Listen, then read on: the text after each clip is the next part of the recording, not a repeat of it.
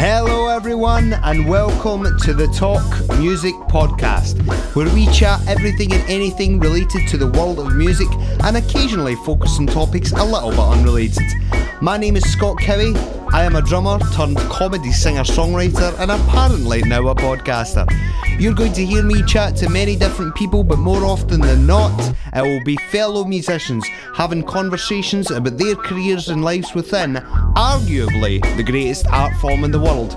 And you get this for free each and every week on scottcowie.com, on Stitcher Radio, and now on iTunes. So please rate, review, subscribe, tell a friend, let them know what's going on over here. But for now, enjoy the show. Guest this week in the podcast, Mr. Warren Huart. And I've got to thank my friend for this. She's with me right now. The only person that I know that's got a choice of two surnames, Tanya O'Callaghan. Tanya O'Callaghan. I love it. Do you like Callaghan? Callaghan? Or do you Scottish like Callahan? Callahan. Callahan. I'm a Callahan. Yeah, it sounds actually more Scottish than it does Irish. Callahan. Yeah. We got the old Callahan. Yeah. So, Tanya's been co-hosting for what seems like about a year now. Yeah, she won't shut up. He won't shut up either. But yeah, we've been working together doing these podcasts, and Warren, amazing guy. Great producer and of course a wealth of experience within music. He's got a cracking studio, and we're going to his house. We're going to speak to him. Yeah, absolutely. We're going to interview him. Get some stories and ins and outs and studio life with Warren. Yeah, because he does 20-hour days, as you said to me. Oh yeah, absolutely. Ever since I've known Warren, he's pretty much always working. Always. And I'm a great friend of him and all of his family, so I'm in the house quite a lot. And he's always working. I can absolutely vouch for that. It's kind of crazy. I don't think I've ever seen him sit on his own couch. He's just always working in the studio. They actually get rid of the couch because then there's no need. He's working. Yes. So Tanya sorted out this interview with Warren, and the reason why I'm out in Los Angeles and Tanya is too is that not only is Tanya a very successful session musician, but our main focus in life now is this podcast.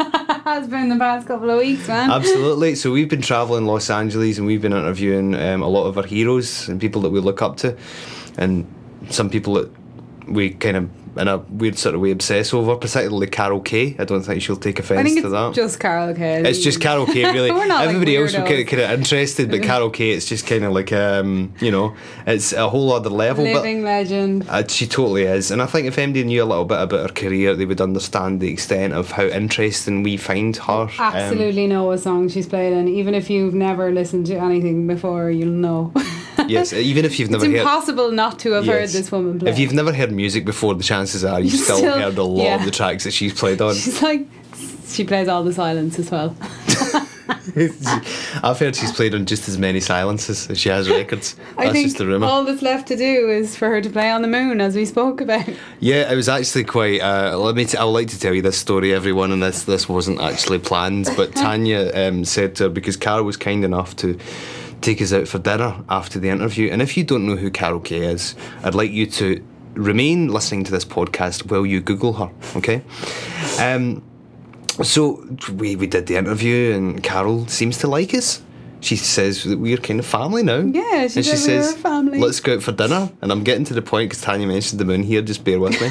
So we went out for dinner with Carol, and she was telling us some great stories off camera. So we get the inside scoop, right, about Elvis, about Sam Cooke, and about all these different things. We had a gold mine sitting in front of us, and we would just, we were savouring every single minute of it. And Tanya just suddenly turned around and went like that. Carol, do you know what you should do? You should play a gig on the moon. I just figured she's done pretty much everything there is to be done. And her daughter works for NASA, so we kind of got onto this weird subject, and I just figured, she's such a legend, she needs to be on the moon. And she did laugh very hard at that.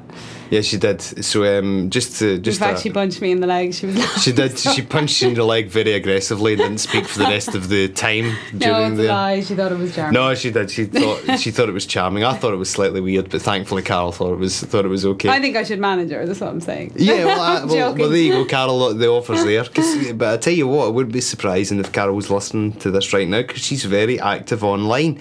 She does online bass lessons, and we would recommend anybody who's listening all over the world to take her up on that offer. Check out this lady. She's amazing, amazing. What a career, and just such a lovely lady. I'm so glad, and we're so privileged to have spent the day with her. Absolutely. And on a serious note, there's not many people that have got the opportunity and been afforded the opportunity to spend a day with Carol and interviewing her. And her dog and cat.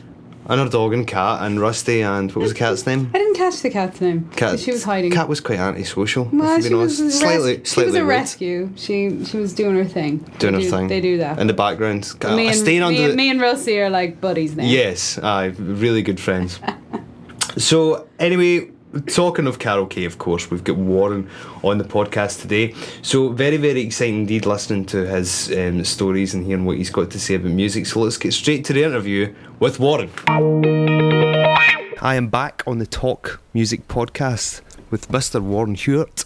We're in your beautiful home, and I've just seen your fantastic studio. And how long have you been here?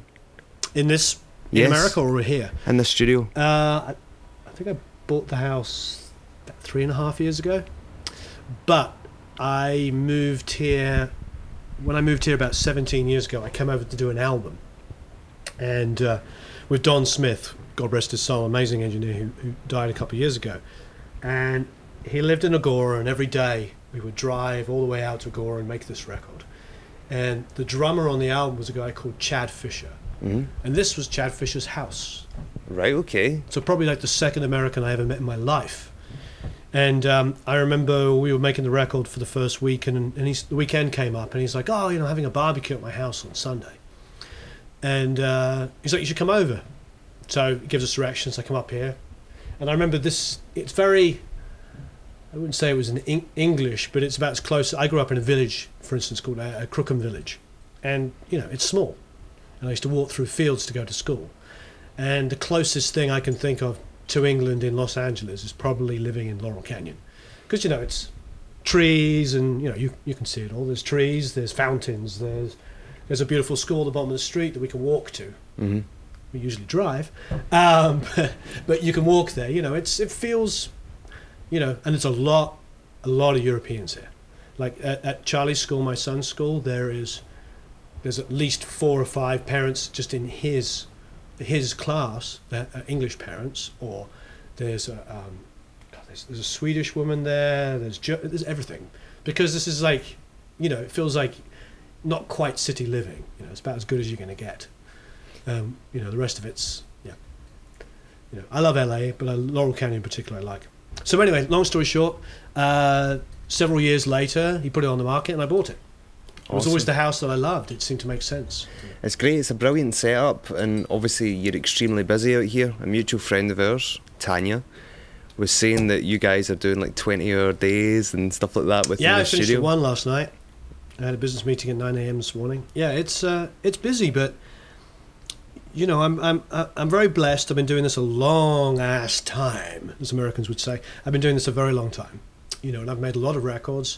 Firstly, as a musician. Then as a musician, engineer, /producer, /mixer, /songwriter. It's all just kind of evolved over the years. I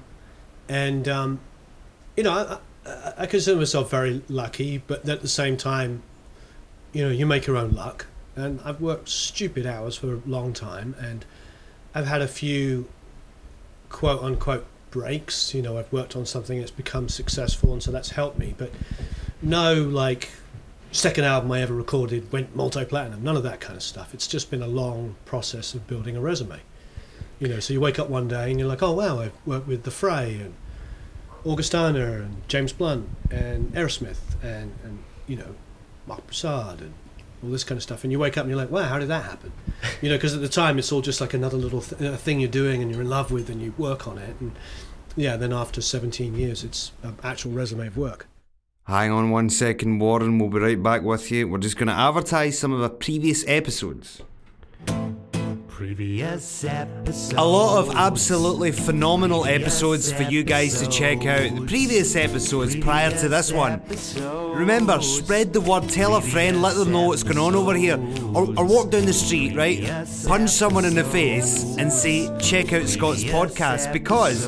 on episode 1 we had Glenn Matlock for the Sex Pistols, we had Huey Morgan for the Fun Loving Criminals. On the next one we've also had Sandy Tom, Brian Ray from Paul McCartney's band, Orianthi, Bob Jacobs, who's the head spokesman of NASA, he wanted to speak to me because I'm cool, Dr. Phil Toll, who's metallic as therapist, the Grahams from the band Wet Wet Wet, Andy McKee, Steve Craddock, Cliff Goldmacher, I've lost my place on the computer, just bear with me, Cliff Goldmacher joined us, then we had Steve White, Martin Taylor, Stuart Copeland we had, then we had Dweezil Zappa, Martin Harley, Julian Lennon, Carol Kaye, Tommy Emmanuel, Khaki King, John Gom, Nick West, Thomas Lang, Rhonda Smith, Glenn Sobel, Ailey McKellar, Jennifer Batten, Larry Graham, Newton Faulkner, Jack Bruce, Antoine Dufour, Vivi Rama.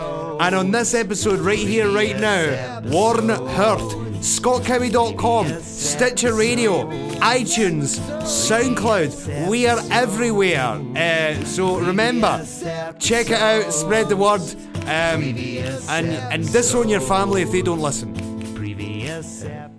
So you mentioned a list there of people in different bands, one of them obviously being Aerosmith, so right. Tell us about that experience. Well, that was crazy. I mean, and I what happened is I co-own a studio in LA called Swing House, and there's a very famous producer engineer called Jack Douglas, who whose resume is unbelievable. You know, he recorded, obviously he produced Toys in the Attic, he produced Rocks, he produced Double Fantasy, John Lennon's last record. And then they were in the middle of making Milk and Honey when John was assassinated, and so he did that, finished that album up. He also was the engineer on Imagine. You know, his resume is insane. And Aerosmith had come to him and asked him to make a more back to the roots kind of, you know, rock record like they would have made in, you know, in the 70s. And I think we did that largely. But anyway, so he had done some stuff when he was doing a lower budget kind of stuff. He would come down to Swing House and like book one of the small rooms and do vocals, overdubs and guitars and everything, and I was always in there working, and we just became friends. And then I just got a phone call and it just said, do you want to do the record with me? And I was like, yeah, why not? What do you say? It's you don't get those many opportunities where you get to work with I don't know, don't want to sound cheesy, like legendary artists. Yeah. I think more importantly, you don't get to many opportunities to work with people that have a career that is so expansive that they touch so many different genres. Like Aerosmith were a classic blues rock band from the 70s that did Toys and Rocks, Toys in the Attic and Rocks, two. They're in the top 10 rock albums of all time, and then they reinvented themselves with Run DMC and redid Walk This Way. And started up a whole rap rock genre, which didn't even come into fruition again until the late 90s. But they did it in the early 80s. Mm-hmm. You know, so they redefined something, and then they made, you know, arguably two other great records in Pump and Permanent Vacation. So you got Pump, Permanent Vacation, Rocks, and Toys in the Attic. I mean, if there was a top 20 list, I'm sure all four of those records would be in it, you know. Only Zeppelin or maybe possibly AC/DC are going to have more records than them, or as many.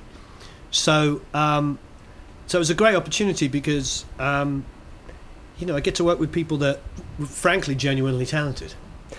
You know, it's not going into like some of the younger bands where you might have a really intense singer-songwriter and then, you know, up-and-coming bass player and a couple of great guitar. This is like working with guys that, what is unique about that period, you know, at the 50s, 60s and 70s musicians, particularly 60s and 70s, what's unique about those kind of artists, you know, post-Beatles, is that the members of the bands were all stylists, because you could make a living being just a bass player.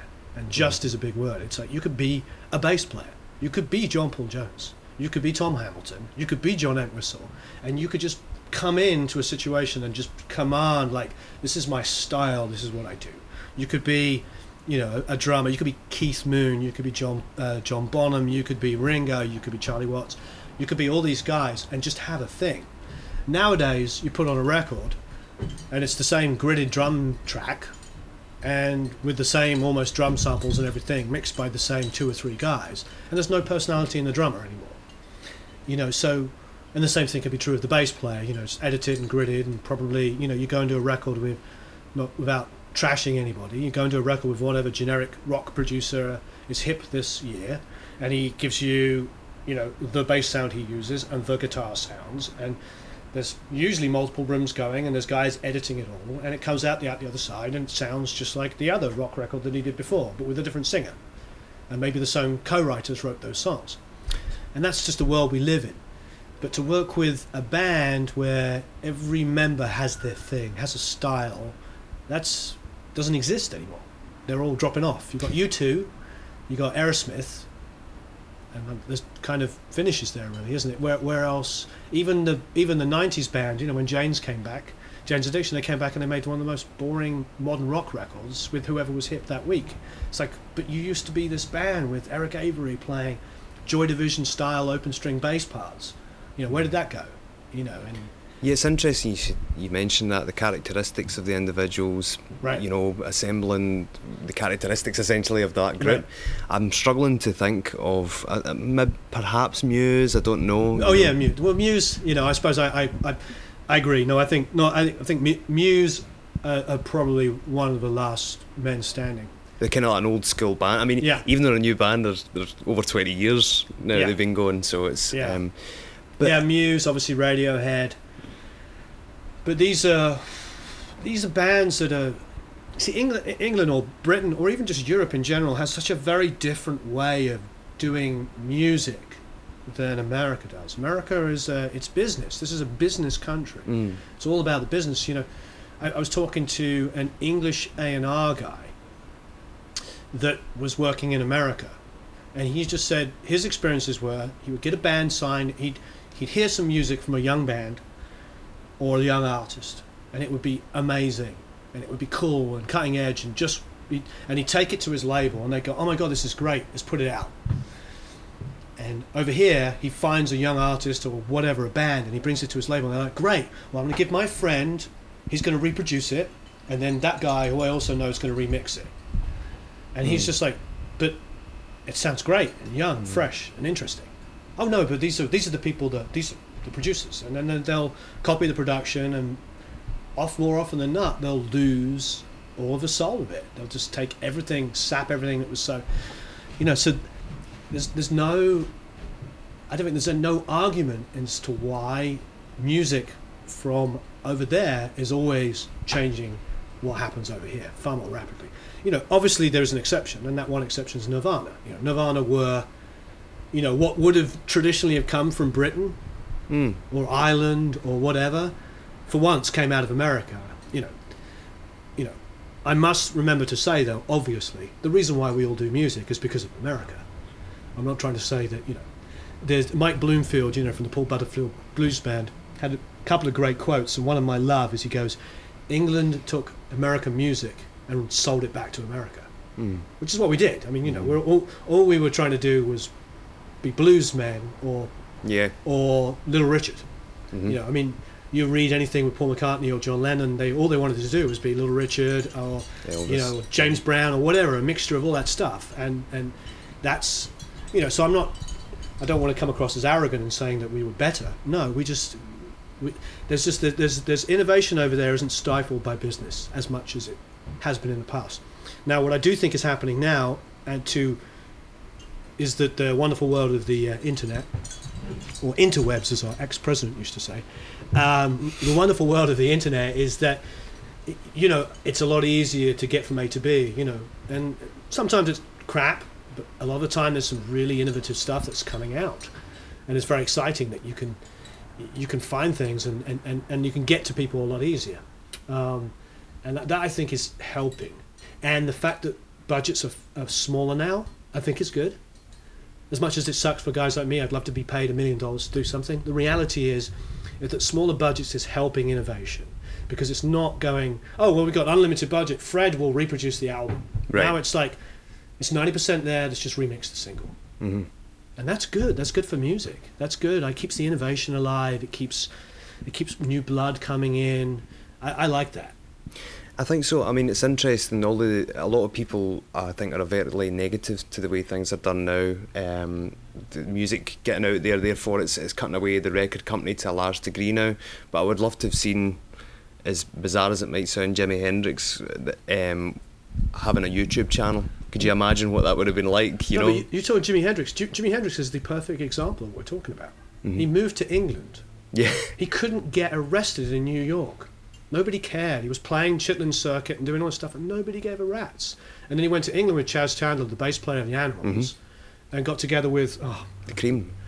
I'm trying to remember my history. I'm terrible. The manager of the Animals and Chas Chandler jointly managed, and Chas produced the album, and they put it out on, was it Reprise in those days or Riker? I can't remember. I wish I could remember the stuff. When I was 15, I knew everything. You know, when you're 15, you're like, you can remember every detail of every back of every album cover. Now I don't remember all these details. But anyway, the long till short of it is they went to England, they made a record, and then he got huge in England, and they brought him back to America as a rock star. And he played Monterey, and it just changed music. And it's been the way that America has done business, and that's what's been really great. What I do love now is, like, there are labels, in even big ones, that are thinking outside the box. So a lot of what we're talking about here is the problem for the 90s and the 2000s. Luckily now, there's a lot of guys thinking outside the box. I mean, I like, Capitol Records is completely turning itself on the head. You know, they've now got Don Walsh running Blue Note, a great producer. So they're thinking in those creative ways. And, I just think, and they've reignited Harvest. Remember the old label, mm-hmm. Pink Floyd and Roy Harper and stuff like that? And they're looking for artists that I work with an artist called Bootstraps on Harvest, and it's great stuff, and there's been tons of sync licensing for them, and Rolling Stone just reviewed it fairly recently, a couple of weeks ago, and they're starting to get a little bit of a buzz going on about it. But that whole record was made for pennies on the dollar compared to what it used to, and they used a lot of the demos and a lot of the original stuff they do, because A, the budgets are smaller, and B, they didn't want to screw with it, and they liked what was going on.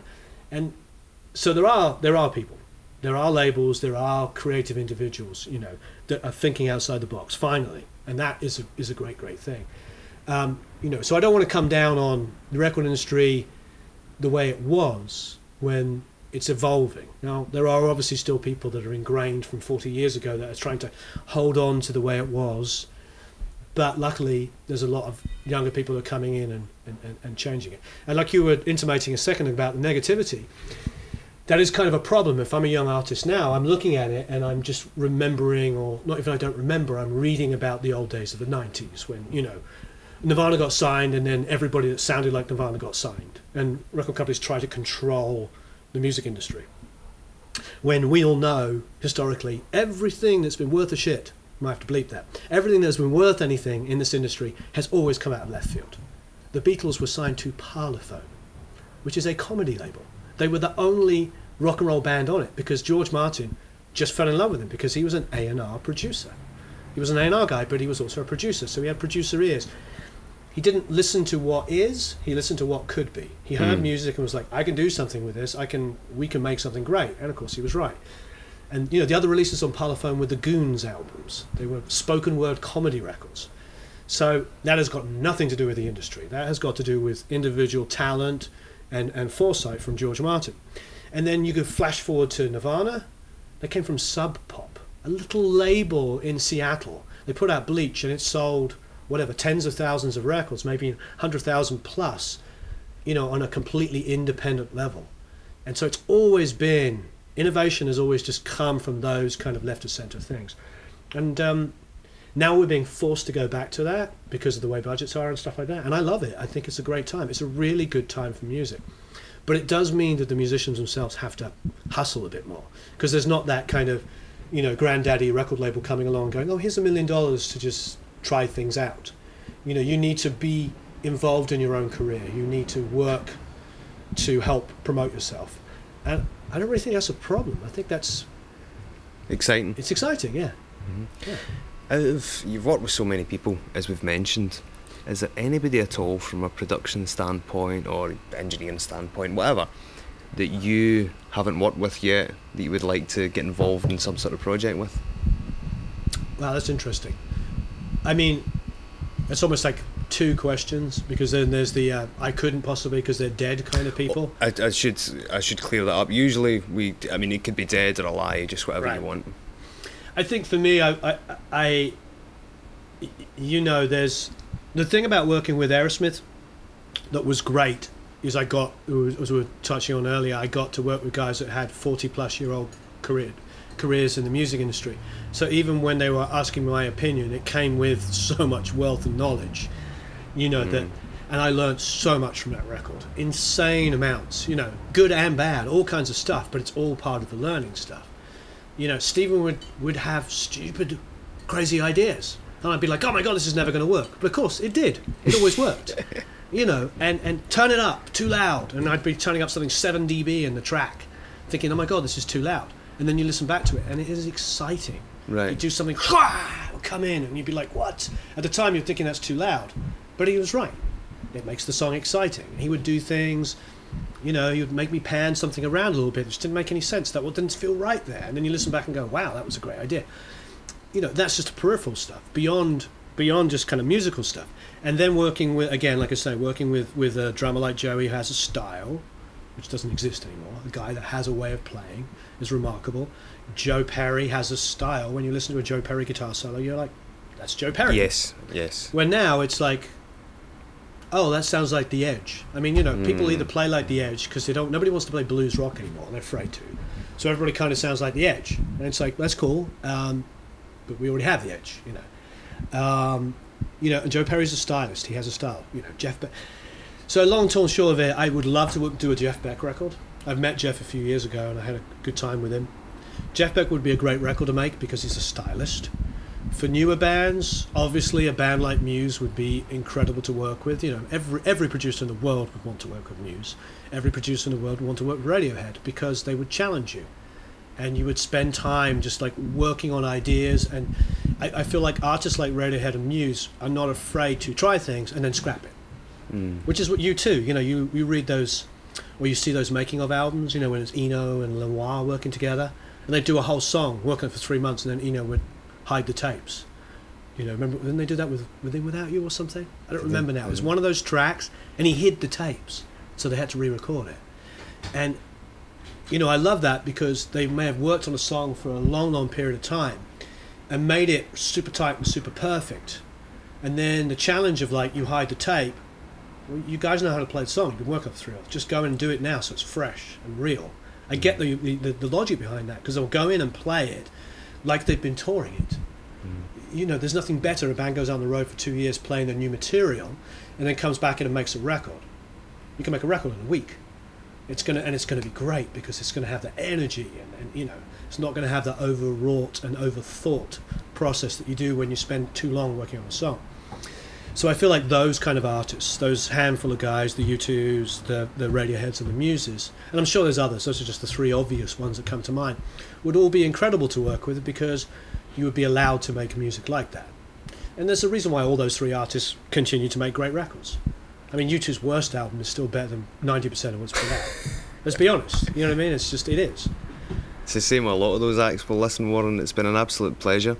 And if Jeff Beck is listening, the offer's now there. For his next we have record. A mutual good friend. Well, you never know. Or Radiohead or Muse for that matter. Or all of them combined. You never know. No. Warren, absolute pleasure. Thank you very much. I appreciate it. So cool chatting to Warren Huart. That's I'm pretty sure I'm saying that right, Tanya. Everyone pronounces it so differently out here. Warren Huart, Warren Huart. You roll it because you're Scottish. Of course. And Tanya was going to co-host that interview, but she was in the next room. I was in chatting with his lovely wife Kasia and their son, and we were kind of playing some game with Charlie. But I figured we're such good friends. Yes, that's what I was going to say. You guys have worked together quite a lot, right? Yeah, absolutely. Warren's one of the first people I really worked with out here because I was over here with an Irish band that I work with, an amazing band called Preacher's Son, and they ended up getting in touch with Warren, and he was going to produce the album, so I did that album in Swing House Studios and his studio that we did the interview at, Spitfire up in Laurel Canyon. And long story short, I just stayed in touch with Warren after, and I kind of became part of the furniture in his family. But not the couch, because he does not have one anymore. No, he doesn't need a couch because he's working all the time. So Tanya's worked with Warren so much, and another person that you've worked with is Jeff Friedel. Yeah, Jeff is a great friend of mine, and well, we've worked together on the same records, but never at the same time, because it was Pussifer that we worked on together. So it's funny, I knew who Jeff was for years because I'd done the same band revolving door thing, but we only met in the last, I think it was like a year and a half, 2 years ago. It's funny, but we've always been in touch because the project that we co-worked on with many, many other amazing musicians was Maynard Keenan's side project, Pussifer.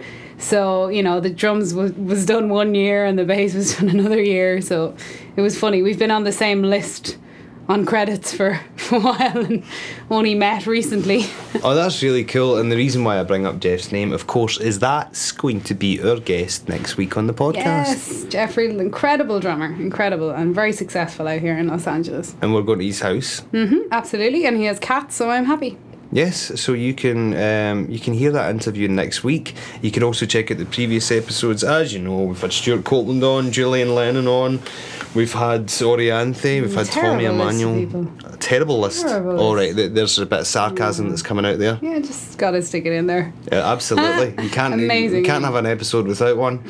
So there you go, Jeff Friedel next week. Check it out, scottcowie.com. Check out the podcast. Check out the vodcast as well. And like we said, I keep thinking you're going to say vodka. Vodka, all right, okay. Vodcast. Maybe we should get if MD From. Sponsored by vodka. Yes, I was going to say if we're actually we wouldn't mind that. Who could? Talking of this, right? What do we want as a sponsor that would be really handy? Tea. That's where I was going originally with Gold Blend, but. You know, yes, right. You called it black because you. Well, we called it. My friends really that do the production that were really hooked on the Tanya's Gold Blend, because we did approach. Well, we didn't really because I was busy doing other stuff and they did. We should have chased it up more. But yeah, there's a company Gold Blend, but I'm pretty sure there's coffees and everything Gold Blend. So if you're out there. Tanya's got a YouTube series called Tanya's Gold Blend, and it's a fantastic series, and I genuinely am a fan of it. She gets different musicians in from all over the world, both, for lack of a better term, some famous, some not so famous, but they all have, they're so well respected in their fields, and had everybody from Orianthi to Ryan Sheridan. Yeah, we did some great, like, mainly... So far, the first series in that has been Irish artists. So we had like Brian Kennedy, we had the Coronas. Some aren't even released yet. Ryan Sheridan, amazing Irish band called the Riptide Movement. Loads and loads of stuff. So Tanya's trying to get a sponsor for that Gold Blend. Or you're trying to get a sponsor through me, are you? Yeah, I'm trying to think who I could get a sponsor from in this podcast. I think like Scott's something. It's got like. Just once it's not haggis, man, because I'm vegan. Scott's Cadbury's podcast. Get a lot of chocolate in the mail. There you maybe. Go. Melted by the time it arrives. Scott's backdoor swimming podcast. Blend. Scott's Blend. Anyway, I don't know what we're talking about. I appreciate that you guys are still listening. If indeed you are. Jeff Friedel next week. You don't want to miss it. It's going to be a good one.